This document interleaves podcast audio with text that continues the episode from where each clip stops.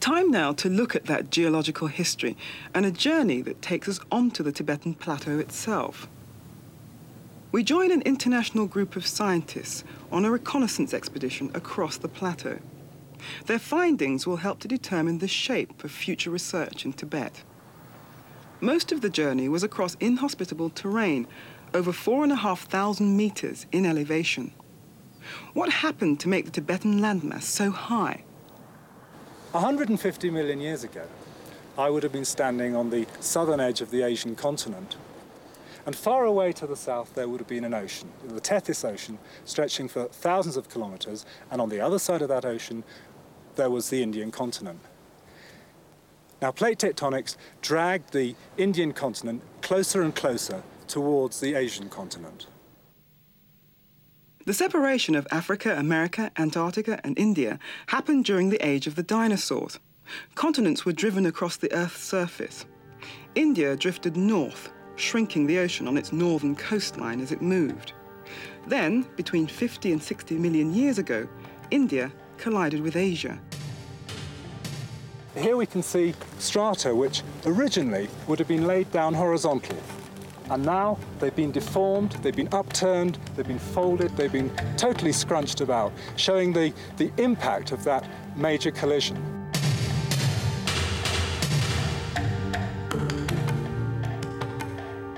The Earth's crust thickened as a consequence of this momentous event, pushing up the Tibetan plateau.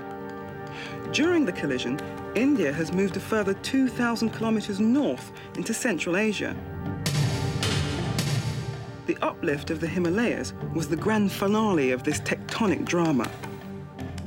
But while all this mountain building has been going on, there must have been massive erosion at the same time. And these two processes together, uplift and erosion, might explain the pattern of climate change following collision.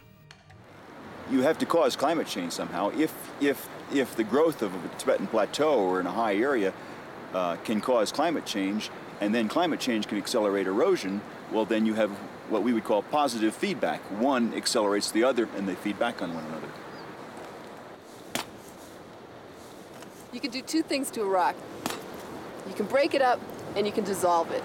But when you start dissolving it, ultimately what you're doing is taking CO2 out of the atmosphere. CO2 in the atmosphere dissolves in rainwater, makes a very dilute acid, and uh, you know, attacks, etches the rock. And when it dissolves, bits the rock, the elements recombine to form new minerals. And in the process, the CO2 that was in the atmosphere ultimately ends up in a carbonate rock. So basically, the rivers are the conveyor belt taking the carbon from the land to the ocean where it's effectively removed from the atmosphere. Both Raymo and Berner agreed that chemical weathering led to removal of CO2 from the atmosphere. But Raymo was now suggesting that global cooling over the past 50 million years was caused not by a change in seafloor spreading rates, but by a strong monsoon falling on a rising Tibet.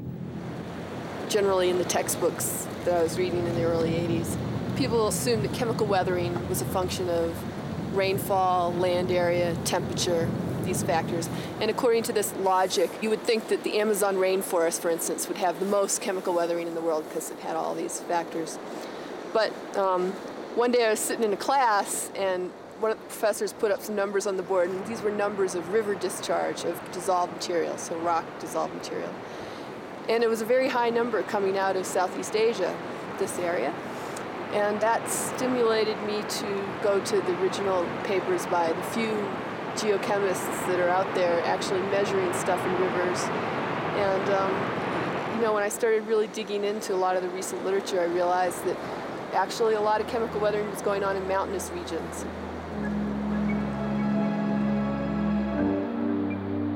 Berner's model rested on the fact that chemical weathering rates increased with temperature. But Raymo and Ruddiman took the opposite view and suggested the uplift of the Himalayas actually caused global cooling. For them, chemical weathering had increased as temperatures dropped due to the rising plateau. Were they right? Again, Tibet held the clue.